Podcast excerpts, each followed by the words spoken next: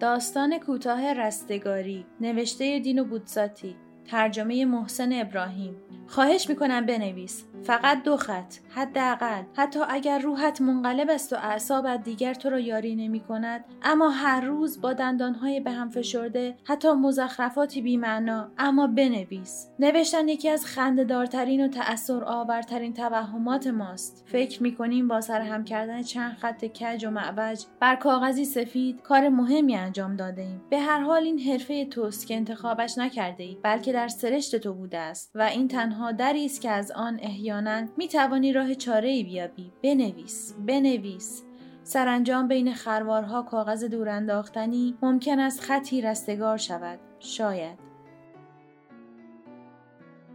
برای ارتباط با ما ID صوفی underline کاپل را در اینستاگرام جستجو کنید.